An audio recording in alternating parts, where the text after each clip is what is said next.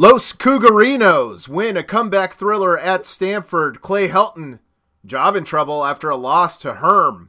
And Washington, all the quarterback drama you can handle. All that and more on this week's Eligible Receivers podcast. He's Eric. I'm Warren. Let's start the show. Hello, blog fans. My next guest is the host of a funny, strange, and wonderful show. Please welcome Eric. I bet Warren's got one of those Altoid boxes filled with pre-rolled joints that Danny DeVito gave him. Yes. This is Eligible Receivers, the show where we review last week's Pac 12 action, pick next week's Pac 12 games against the spread, and keep track of how we're doing on our picks over the course of the season. And my friend, this was an extremely eventful week of Pac 12 football last week. But, you know, before we got to the close games, to all the drama, we started off on Friday night in Pasadena. UCLA They'd won a couple conference games. They're on the come, but they ran into the juggernaut. That is the Utah Utes. Utah, 40 points, I think for like the third week in a row, 41 to 10 runaway winners on the road. Utah, best team in the South. The clear favorite in the South at this point, and you got to say that whatever their offensive issues were earlier in the season, they have resolved those. Yeah, I mean they're just like all, all of this. I mean now UCLA was missing their their uh, hyphenator quarterback, who's been showing some promise, but uh, still, man. I mean, Utah is like, you know, I like you almost like it. I mean, Utah's favored if they play Washington again, and Washington went down there to Salt Lake City and handled them. You know, like at the beginning of the year, it's like before they knew what they were and before we knew what we were. You know, yeah, like that's the only reason that went down the way it did. It would appear that way, correct? Yeah, alrighty. So let's go to Saturday and start it off with a comeback for the ages. I don't know why I didn't put that in the lead. Colorado leads Oregon State in the second half 31 to 3. Here come the Beavs. Here come the Beavs. God damn it. The Beavs get all the way back. They score a touchdown inside a minute to go to tie it up uh, at what you know whatever the hell it was 34 Beavs have an extra point to go one point ahead with like less than 30 seconds to go. Nothing easy for the Beavs. Nothing easy for the Beavs. They miss the extra point and we go to overtime. But what can you do? Beavs just score again. They figured something out. A humongous win for Jonathan Smith and company. Uh, and what a fantastic, famous collapse for Mike McIntyre. Yeah, this is a very confusing outcome, right? I mean, I, how is it that Colorado, who has looked at times this year like to be pretty decent. You know, I mean, I think I think they got exposed the last couple weeks in terms of whether or not they're a true contender. But you know, this is a Oregon State team that hadn't won on the road in a long time, and Colorado's up thirty-one to three. You figure even if you let your guard down, simply a function of running some offensive plays is gonna is gonna kill enough time to to end this game. What a what a disaster for Mike McIntyre. and then you got to feel good for Jonathan Smith, um, former Washington offensive coordinator. Jonathan Smith, um, who, you know, it, it's going to take him a long time, I think, at Oregon State to really turn that program, you know, all the way around if he's able to. This is certainly not going to be this year or next year or the year after, um, where I think they're a uh, contender in the North, per se. But this is going to go a long ways for him not only in his own locker room now, but on the recruiting trail, you know, getting guys to buy into what he's selling, the, the breaking the long, you know, road losing streak and, and having such a great comeback is really going to, he's going to get a lot of mileage out of this and, or at least he's going to get a lot of capital out of it. And, and hopefully he'll be able to turn that into, into mileage. You know what I mean? Like positive momentum turned into positive results. Yeah, and uh, agree. I think Oregon State's uh, mission statement for the year was find one solitary thing to hang their hat on, and this is that in a huge way. It's a conference win on the road, uh, and they're like close up shop. They've done what they came to do this season: show improvement. They've, uh, you know, been, you know, I mean, and this is on the heels of a game against Cal where they just get rocked at home, you know, and all of a sudden it's like, oh man, they're playing out the string. It's not going to go well. To turn around and win that game on the road when they had every reason in the world to quit down four touchdowns and that they keep chopping wood or gnawing through wood, as it were, and uh, end up with that result. It's what what a what a, a fantastic thing for them. That's a, I mean, close end their season. They're done, and they have had a successful one. Yeah, absolutely. It's a great win for them. Yeah. Alrighty. Next up, we had. Let's go to Southern California, where Herm, Herm, much maligned Herm, all of a sudden the the bloom was off the rose is Arizona State going to find a way to bowl eligibility? They go to USC, and lo and behold, the Herminators do not fold. Yeah, I mean USC, as you correctly picked this game, and I have to give you massive props for that. But you noted the USC was on a third string quarterback in this game. They still managed 35 points. Not enough. Herm gets 38 to 35. It's not about points, but as Herm says, you play to win the game. Uh, and Arizona State, huge win for them on the road. Yeah, I mean, it's it's a it was a weird game because ASU was really up comfortably for a while, and USC kind of mounted a, a furious comeback with Jack Sears at quarterback. Um, and you know, like USC is just a mess right now. They they don't really have anything, you know, positive to hang their hats on. And with Herm, even though the last couple of weeks have kind of you know, derailed the the early momentum that they had in the season. They still have N'Keal Harry, who's a freaking stud, who you know probably should be at USC. Um, and you know, Manny Wilkins at time has looked okay, and then you know Benjamin as a running back. You know, this is just a real professional effort out of ASU to come up and win a game against a, a you know a much more uh, prestigious program, but that's just in you know complete disarray from a coaching standpoint. Yeah, and then uh, USC tons of fallout from this game. Saw a tweet uh, today when I was looking around uh, trying to see some fallout from this game. Clay Helton's record with Sam Darnold is twenty and four. His record without Sam Darnold is eleven and ten.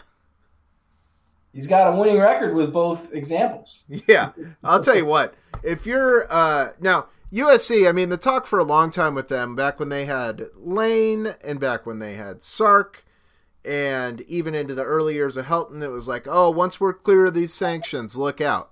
You know, all of a sudden, they're plenty clear of the sanctions at this point. You know, they are four and four and three and three in the conference in a Pac-12 South that, for the entirety of this conference, having 12 teams, has been the weaker division. Three losses in conference. Uh-uh. Yeah, I mean, and and the other thing about USC, which I, I saw somewhere on the internet, that you know if you really think about our lifetime in USC, they've only ever been truly dominant in the Pete Carroll era. The, the, the like seven year stretch that Pete Carroll had with you know Matt Leinart and Reggie Bush and LenDale White and Mike Williams and I mean like the just litany of great players on defense. I mean starting Carson Palmer, I guess, with winning the Heisman, um, and then and then really turning it on, you know, with the with the Leinart era. Um, but realistically, that's it, right? I mean, it, it, took a transcendent coach. I think in Pete Carroll, you can call him that um, at the college level to truly make USC a top five program perennially. But really, for most of our lives, they've been good but not great, and they always get good talent.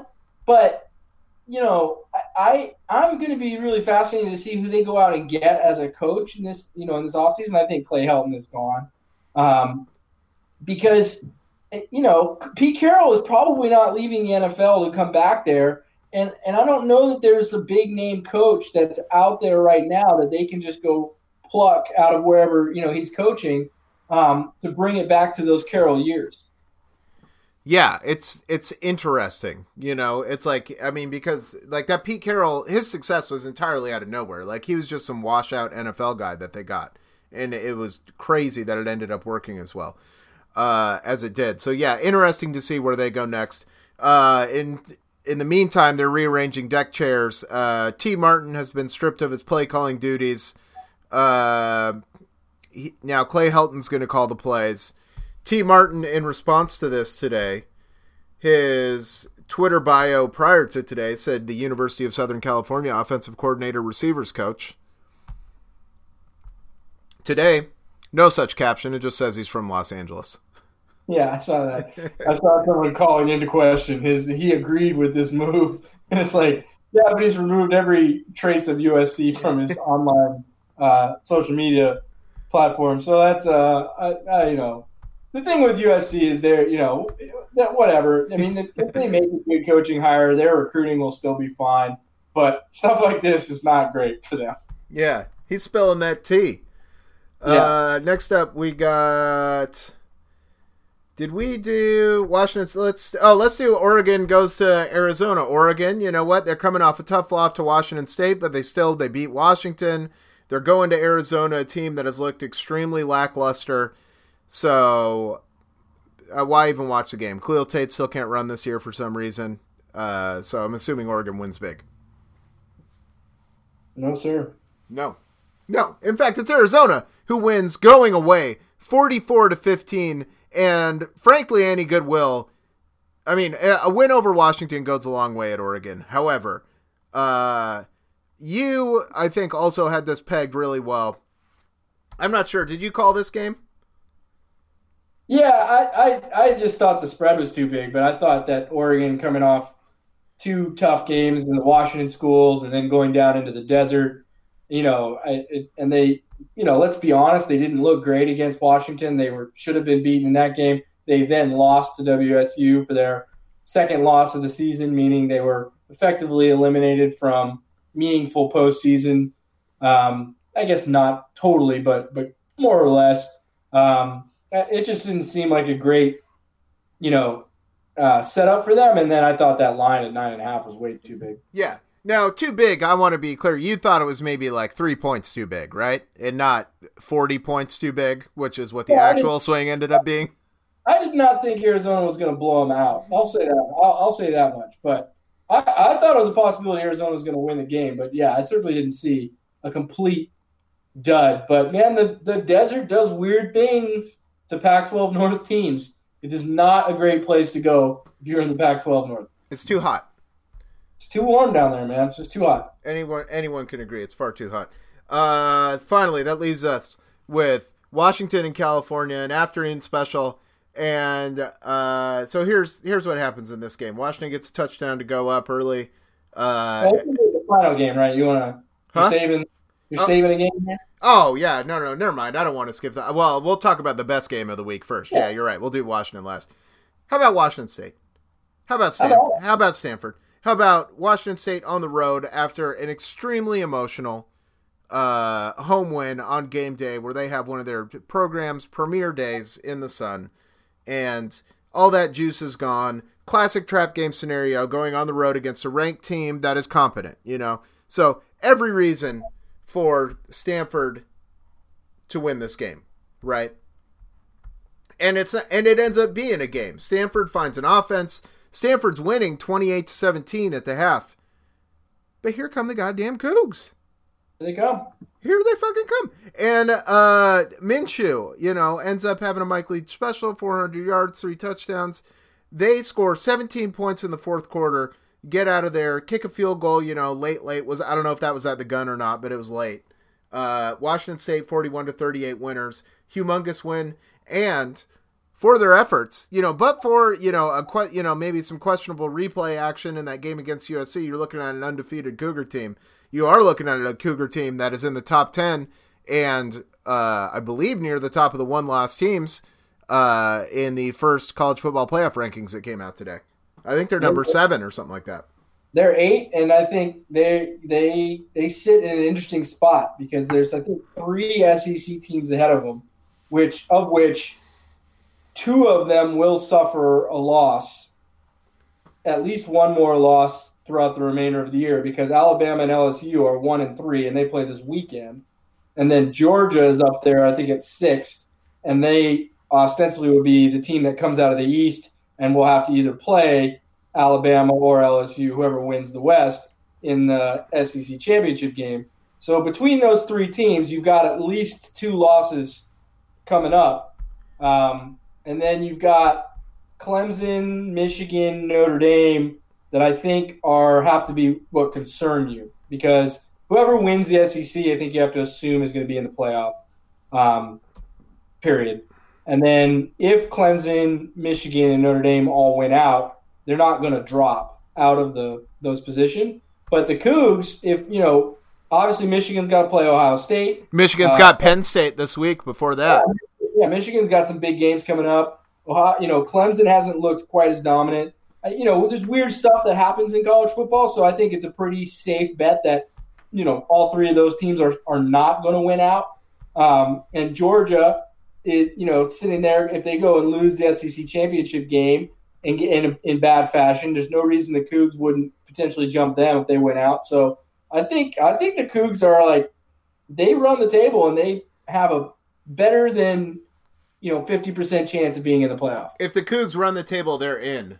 You heard it here first. I think I think there's I think there's no way they're I mean I think the losses are going to be spread among the teams in front of them exactly as you said. If the Cougs win out, they're in that fourth seed and the Cougs are going to the playoff. To my mind, the Cougs control their destiny for the playoff. I, I don't I the only the wild card I would agree with you in normal circumstances except the wild card is Notre Dame because they don't actually have a difficult schedule coming home. And if they don't lose another game, they're going to be in and whoever wins the SEC is going to be in.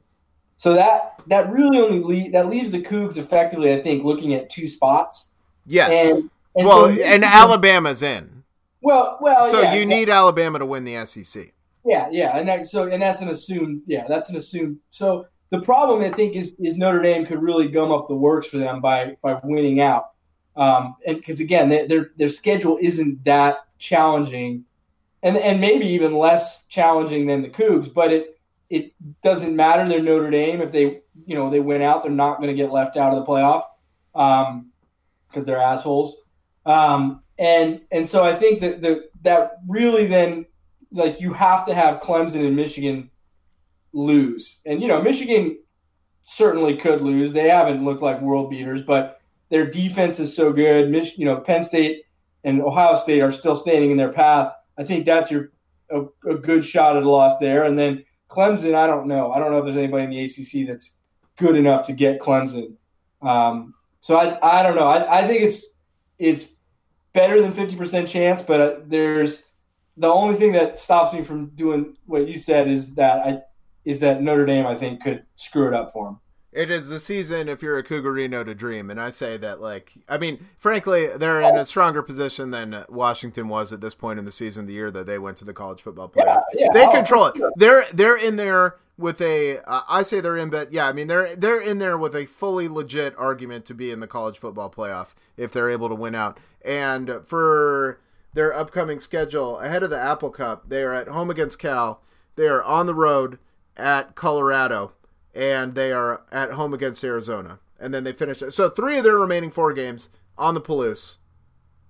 Uh, one road trip to Colorado. Uh, doable. This is doable. Oh, they should win all three of those games easily, and they all you know then it's just going to come down to the Apple Cup. Yep. Oh, would be nice. All right. Uh, California hosted Washington in this game, and as I started to talk about, Washington went ahead early. Washington decided they had scored enough points for the day, and I'll tell you At what. seven, they, they made that decision at seven points. Yeah. Uh, and then California field goal, field goal, touchdown. Oh my gosh, California's ahead. We kick a field goal. Uh, Washington just can't get anything else going offensively. And I'll tell you what, Washington has been a uh, pretty like a real sloggy season outside of like the win against BYU. Pretty joyless, but I'd say compelling as Jake Browning, two years removed from being the conference offensive player of the year, gets the hook. and uh, Jake Haener enters the game, uh, affirmatively scores on his own team, uh, goes back, stays in for another series, Yeah, and then just because, you know, uh, I don't know. and then, uh, you know, we decided to put Jake Browning back in. I mean, we took Jake Browning out, we were ahead. yeah. Uh, and then they put Jake Browning back in. He's able to get one more drive going, but they're unable to get into the end zone. Washington loses to a not that great Cal team on the road. This is a confounding performance. Uh, the uh, horrendous offensive performance from Washington in this game. kudos to Cal's defense for being tough and for scoring the points they needed. I mean, Cal beat Washington. Cal didn't score an offensive touchdown. Your classic Sark burger. I mean, that's that's crazy.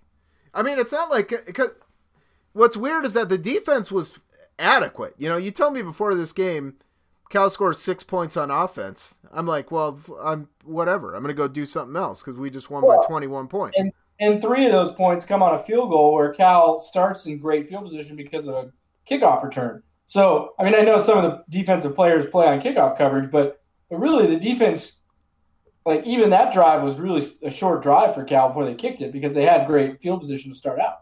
Yeah, and I'll tell you what, when Jake Browning got pulled, he uh, to me, this is my untrained eye, looked like he was almost going to cry.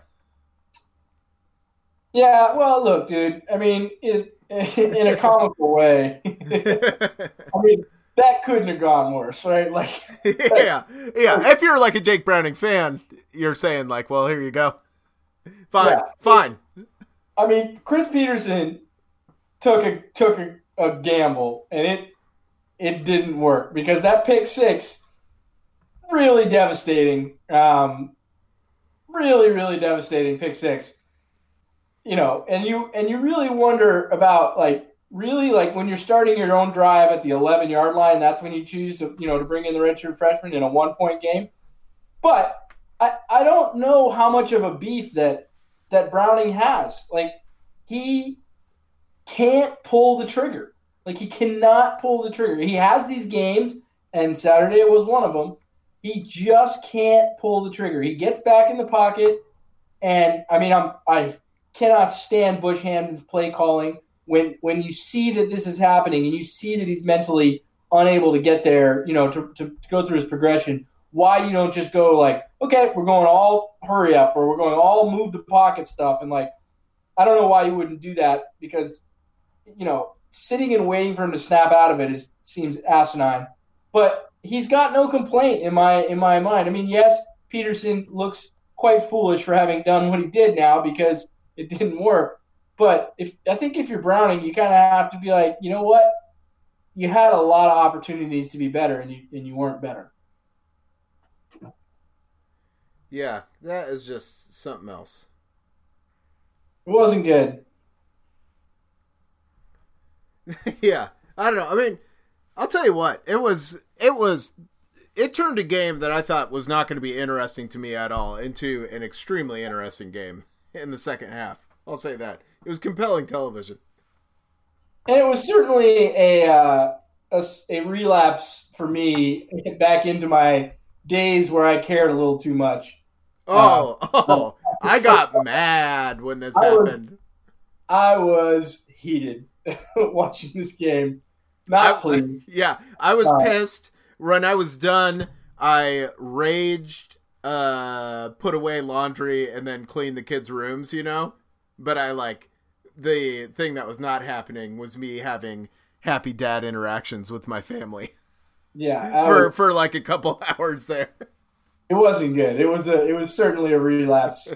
Um, but it, it's nice to feel again, you know. Oh yeah, whatever. Uh, oh my word. Uh, yeah, man, that was that was brutal. That was that was that was bad. Those were the old feelings, and they came back. Yep, absolutely. All righty. Uh, so tell me, how did we do on picks for the week? We did okay. Um, I went four and two. You went two and four. Dirty Worm, friend of the pod, went two and four. That brings our season totals to 41, 24, and 1 for me, 36, 29, and 1 for you, and 40, 25, and 1 for Worm. So one game back, and you are five games back. It's time to start getting crazy on your on your end. Yeah, and then also I want to note that uh, every underdog this week won outright. Now, if if for for the Saturday games, the the Utah game was not, you know, not considered. Utah was the favorite in that game. It what didn't have a line because of quarterback issues.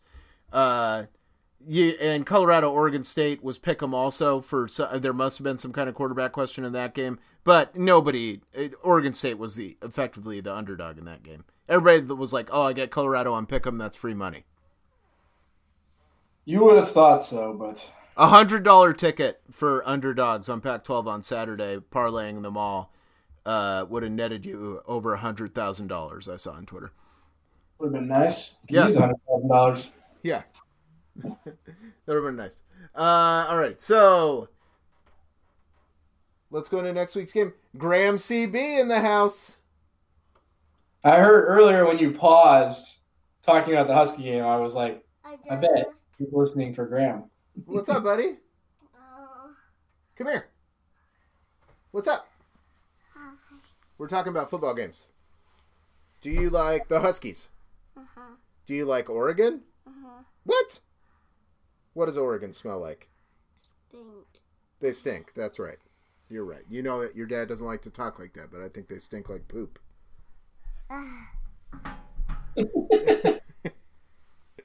All right. Uh, so let's pick uh, next week's game. Have my loving son in my lap. Here it is. We're recording this. It's ten o'clock at night. This is this kid is routinely awake at this time. So, All right, well, good for him. You know, Yeah. So I'll stop. Uh, you know, using the words I was using earlier. Yeah, we're gonna it's gonna materially change the tenor of this this broadcast. You can go nuts. I have you in headphones. Enjoy it. All right, Friday night we got Arizona hosting Colorado. Arizona are three point favorites. Uh, I'll take a buff bounce back. I see W. Yeah, W. Who's W for? Huskies. That's right. Go Huskies. All right, you gonna go with the buff bounce? I I'm gonna go with Zona on this. I think uh, whatever. I think you need to catch up on me and Worm, and since Worm took Zona, I'll take Zona. How's that? I appreciate that. That's nice. This is about like this is an opportunity to gain a game. Is what it is. That's right. Uh, next up, we have Utah traveling to Arizona State. Utah desert. I feel like due to their proximity to the desert, less impacted by it. Is that fair to say? I think so. I think Also, that's- also super, a superior team. also seems to be way better. Yeah. Yeah, So and it's a pick'em game, so I'm gonna take the Utes. I'll take the Utes also in that one. How about Chip Kelly returning to Autzen Stadium, where Oregon coming off a humiliation, UCLA also coming off a humiliation. Oregon are seven and a half point favorites. Interesting because I don't believe. T- I mean, today is Tuesday, and Do I don't the- think- you you said you said um you said Oregon was your half past favorite. What? No way. Oregon are they're favorites in the game. They're but Oregon are not my favorites. That means that people think Oregon's going to win. Again, I think Oregon stinks. And I think they have. I think the their gross smell in their mouth is garbage in their mouth. Their gross smell in their mouth is garbage in their mouth. he's You on heard, it. you heard it here. I'm Uh, gonna, take, I'm gonna take the Ducks. I think e- even though Herbert and Dillon Mitchell aren't practicing right now as of Tuesday, which is very concerning. Um, if that if they actually can't play, then this is I'm giving I'm giving away a game because they will not beat UCLA if those two guys don't play. It's a microphone. that is a microphone. Yeah. Can I talk in it? Nah, we'll just talk. You just talk, and it can hear you talk. I, I think the same is going to happen in that game. I, I like the same pick that you made, but I don't want to say it out loud in front of my son. Hello? Hey Graham, How can I talk in it? You just did talk in it. My friend Eric just said hi to you. Uh, next up, we got Oregon State hosting USC again. Uh, pack it up for Oregon State. Uh, it's a pick'em game uh, because USC has quarterback problems, but USC is going to win, Why and it doesn't matter because Oregon State already had the perfect season. Um, why do you have a milk, uh, a glass of something? A glass of milk, Uh huh. uh, because I was thirsty. Why? Now we got to get through these picks here. I'm going to need you to tighten up for a second. Uh, next up, we got Washington State hosting California. Cougarinos, ten point favorites. California coming off a big win at home. California uh, can stop a team that can't score, but can they stop a team that can score? I say no. Washington State. I'll take them. Ugarinos. Um, and that brings us finally. Did we do all of them? Well, we got to go to UW and Stanford. UW and Stanford. Yeah, yeah, yeah. Washington are 10 point favorites at home. Now, this seems to uh, require a shutout because they did score 10 points in their previous game. Yeah, this seems this seems like a big line to me. Uh, per the rules of the pod, we will all be taking UW. I don't know how I would ever gamble money on UW to win this game by ten. Yeah, I mean we're going into a an absolutely dead Husky Stadium, where all dreams are crushed. But Washington still alive, still controlling their own destiny for the Pac-12 North against a bad Stanford team, and it's always a great time to beat Stanford. so you know maybe the team will rally on some nobody believes in us action. Talk inside that microphone. I am. It can hear me from here. So I like I like Washington to win this game. You figure Myles Gaskin is going to be back in at least some capacity. I got the impression that they were holding him. Yeah, I got the impression it never occurred to them that they were going to lose the cow. Um, Is that a button? it's a light. Hi. I can uh, go ahead. Go ahead, Eric. Talk through this. oh yeah, I'm, I'm having I'm having a ball listening to Grant. Prognosticate is what's happening. Um, yeah, I, Who do you I don't think? know. Who do you think's going to win? Graham Washington or Stanford? Husky. Yeah, Huskies. I think Okay, Huskies too. He got it right. That's for sure. He's he's Look on at it. This. Look at this. This. This. This. This. This. Thing. The, this. This. What is it? You're using it to scratch on your pajamas? No, it. It. I pretend this is a. A bus. Uh. A bus? Uh huh. Okay. Sliding down the road.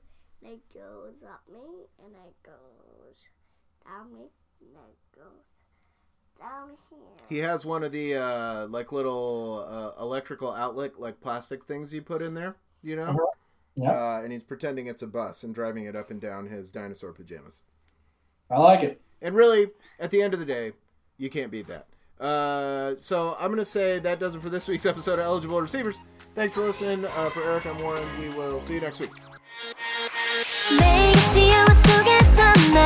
속에서 내 드라마 속에서 사랑을 느껴